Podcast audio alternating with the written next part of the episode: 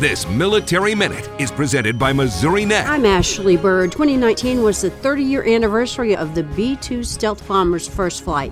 The impressive and still futuristic looking aircraft is based at Missouri's Whiteman Air Force Base. In the 2019 football season, the University of Missouri leadership recognized Colonel Jeffrey T. Schreiner, the commander responsible for the combat readiness of the Air Force's only B 2 base, including its combat capability. Presenting Colonel Schreiner with a game ball.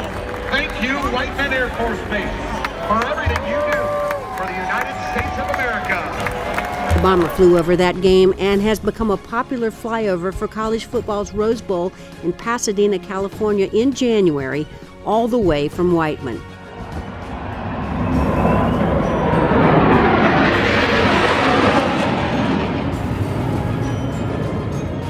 This is the Missouri Military Minute.